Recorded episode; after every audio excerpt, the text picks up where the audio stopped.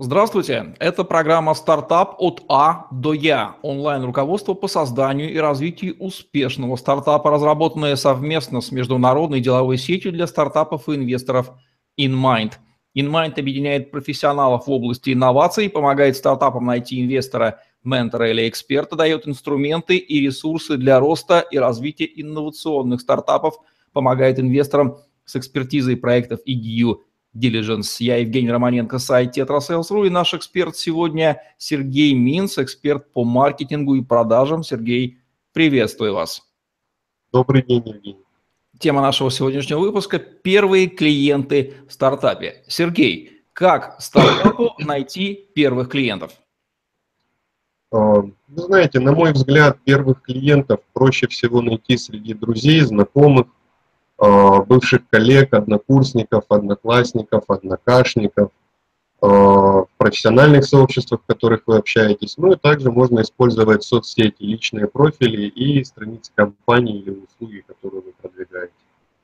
Вот берем стартап, у которого, который только что вышел на рынок, у него нет ни истории, ни отзывов, нет первых продаж ему нечего предъявить в качестве доказательств. Как ему начинать выстраивать разговор с потенциальными клиентами? Допустим, задачу лидогенерации он решил, происходит первая встреча. С чего нужно начинать и каких ошибок главное не совершать в самом начале разговора?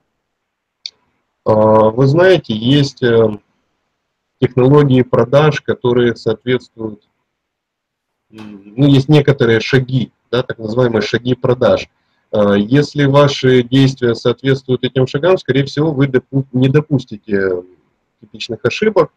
Вы можете изучить их самостоятельно и придерживаться. Ни в коем случае не стоит начинать разговор сразу с продажи собственного продукта или э, услуги.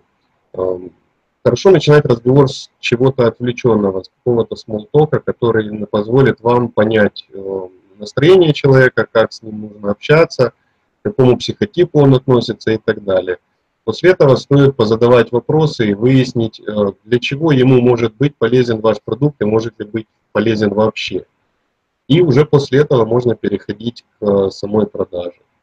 Если говорить об отсутствии э, подтвержденного опыта, то я в таких случаях рекомендую специалистам проецировать свой личный опыт и опыт своих коллег на компанию. То есть, допустим, если вашей компании всего лишь один месяц, но вы более 10 лет занимаетесь некой темой, вы совершенно спокойно можете утверждать, что более 10 лет занимаетесь этой темой, ваши коллеги занимаются также 5, 7, 8 лет.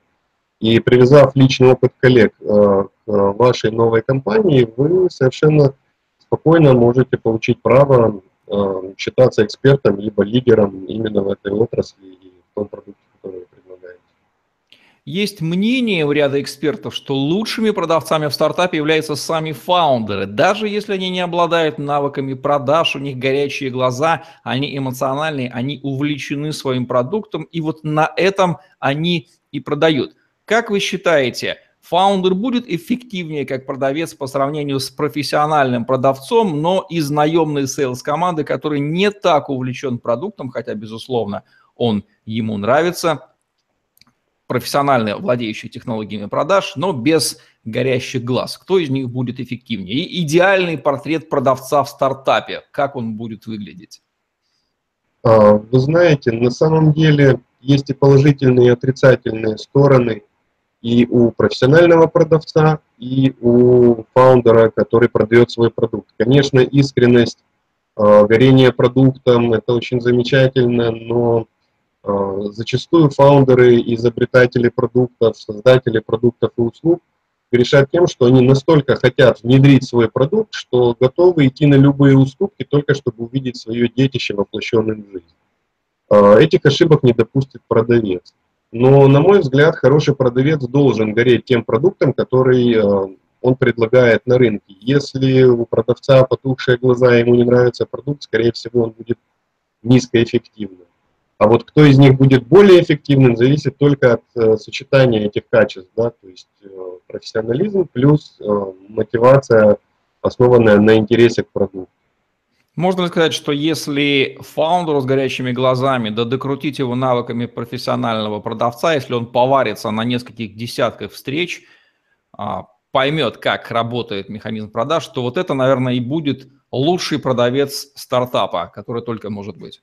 Да, конечно, особенно на первом этапе, когда ресурсы ограничены, а, наверное, фаундер с навыками продавца будет гораздо более эффективен, чем а, просто наемный продавец.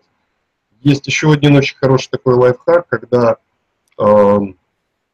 фаундер, не обладая определенными компетенциями, может привлекать разово на некие встречи э, специалиста из э, отрасли продаж и просто смотреть и учиться прямо в процессе переговоров, особенно если это э, некий ментор, коуч или тренер, как сейчас принято, ну, как сейчас принято обучаться, да, то в принципе за 2, 3, 4, 5 встреч, особенно если их разобрать качественно по деталям, э, продавец может обучить достаточно быстро э, собственника компании, стартапа, э, основным навыкам ведения переговоров, основным навыкам проведения продаж. Представим фаундера на первой встрече, неизбежно ему придется столкнуться с возражениями из серии – а покажите мне отзывы предыдущих клиентов. Куплю у вас, когда будут отзывы первых 10 покупателей. И сначала покажите кейсы использования вашего продукта. Потом подумаю. Безусловно, они свидетельствуют о некотором недоверии потенциального клиента, как говорил э, герой э, Леонардо Ди Каприо, они вам не доверяют и правильно делают. Посмотрите на себя в зеркале. Общество скользких жуликов. Вот вы кто. Но это, конечно, не к нашему месту. Тем не менее, обоснованное возражение. Как фаундеру с ними работать? А, я вообще разделяю для себя возражения и сомнения. Да? То есть по классике возражения делятся на мнимые и реальные. Вот для меня реальные возражения – это сомнения. То есть если они возникли, значит вы что-то упустили на этапе выяснения потребностей, либо на этапе презентации. Тогда вам нужно возвращаться назад и еще раз Э, проходить через э, задавание вопросов для выяснения потребностей и презентацию продукта тех его сторон, которые остались недопоняты. Если мы сталкиваемся именно с возражениями формата э, «нет опыта», «покажите кейсы», есть очень замечательные лайфхаки из разряда «когда у меня будет два отзыва, я подниму цену втрое», «когда у меня будет 10 отзывов, я подниму цену на этот продукт еще в пятеро». Если вы хотите купить этот продукт за эту цену сейчас, вы можете его получить сейчас именно за эту цену. Ну, как минимум можно дать рекомендацию, что возражение – это есть отличная обратная связь от потенциального клиента, и нужно не только не принимать ее на свой счет, а пытаться видеть, где клиент, сам, может быть, того не желая, дает нам указание, где у нас недокручено ценностное предложение – ведь человек, который видит ценность, он не возражает на пустом месте. Это было бы нелогично. Поэтому берем возражение и понимаем, каким ценностным предложением, вернее, какими плюшками, какими вещами можно докрутить ценностное предложение. Кстати, Сергей, какие-то парочку лайфхаков. Как можно докрутить ценностное предложение? Что можно притянуть к нему, какие-то вещи интересные, чтобы ценность выросла в глазах из общеупотребимых вещей? А, ну, тут мы можем говорить еще о таком моменте, что, как правило, в переговорах у неопытных, особенно переговорщиков, а, возникает одна и та же проблема. И атака со стороны покупателя идет всегда только на цену. А, за редкими исключениями может быть атакованы какие-то дополнительные, дополнительные качества продукта. Соответственно, я рекомендую не снижать цену, а действительно досыпать и докручивать предложение э, дополнительными плюшками. Ну, например, если вы совершенно точно уверены, что ваш продукт мега надежен, ну, предположим, что это какой-то инновационный продукт, которому, по идее, необходима техническая поддержка. Но вы уверены в том, что он ее не потребует или потребует очень минимальных временных затрат на поддержку, э, вы можете предлагать, например, Э, такой фразой. Иван Иванович, так как вы наш первый, ну, там, второй, третий клиент, исключительно только для вас, вот для первых трех клиентов мы готовы предоставить техническую поддержку на три года. Или, например, мы готовы вам предоставить персонального менеджера. Иногда очень хорошо срабатывает такая штука, когда вы общаетесь с собственником компании. А, Иван Иванович, я точно так же, как и вы, собственник компании. И если вы купите наш продукт, я готов быть вашим личным персональным менеджером и буду общаться с вами именно я, а не какой-то менеджер Вася Пупкин и так далее. Ну, то есть это поднимает ценность продукта, то, что покупатель общается напрямую с собственником компании. Еще посоветуем книгу из серии «Спин продаж». А, по-моему, автор а, Снайдер «К черту цену, продавайте или повышайте ценность», потому что человек всегда сравнивает ценность получаемого с ценностью отдаваемым, то есть с ценой. Сергей, какие фундаментальные советы, лайфхаки можно дать начинающим фаундерам, которые уже к этому моменту понимают, что первыми продавцами в стартапе придется быть им, придется учиться, пока у них – появится команда сейлзов. Как им нужно перепрошить мозги, может быть, какую литературу нужно почитать, несколько рекомендаций, чтобы правильно начать действовать и правильно выстраивать коммуникацию с потенциальными клиентами? Ну, конечно, для того, чтобы изначально вообще научиться задавать вопросы, а продажей руководит тот, кто задает вопросы. Если вы правильно задаете вопросы, вы большую часть переговоров молчите, говорит ваш оппонент. А, я бы посоветовал обязательно Нила а, Рэкхэма спин продажи. Это не панацея, конечно, но это продукт, который вам поможет а, научиться задавать вопросы в правильной последовательности и правильно выводить клиента на его реальные боли. Второе, что я бы посоветовал, это книга Гевина Кеннеди «Договориться можно обо всем». Я считаю, что это Библия переговорщика, читаю ее регулярно, наверное, на протяжении 10 лет, и более четырех изданий я уже э, перечитывал и до сих пор продолжаю перечитывать. Это вещь, которая позволит вам постоянно находиться в тонусе и помнить обо всех аспектах проведения переговоров.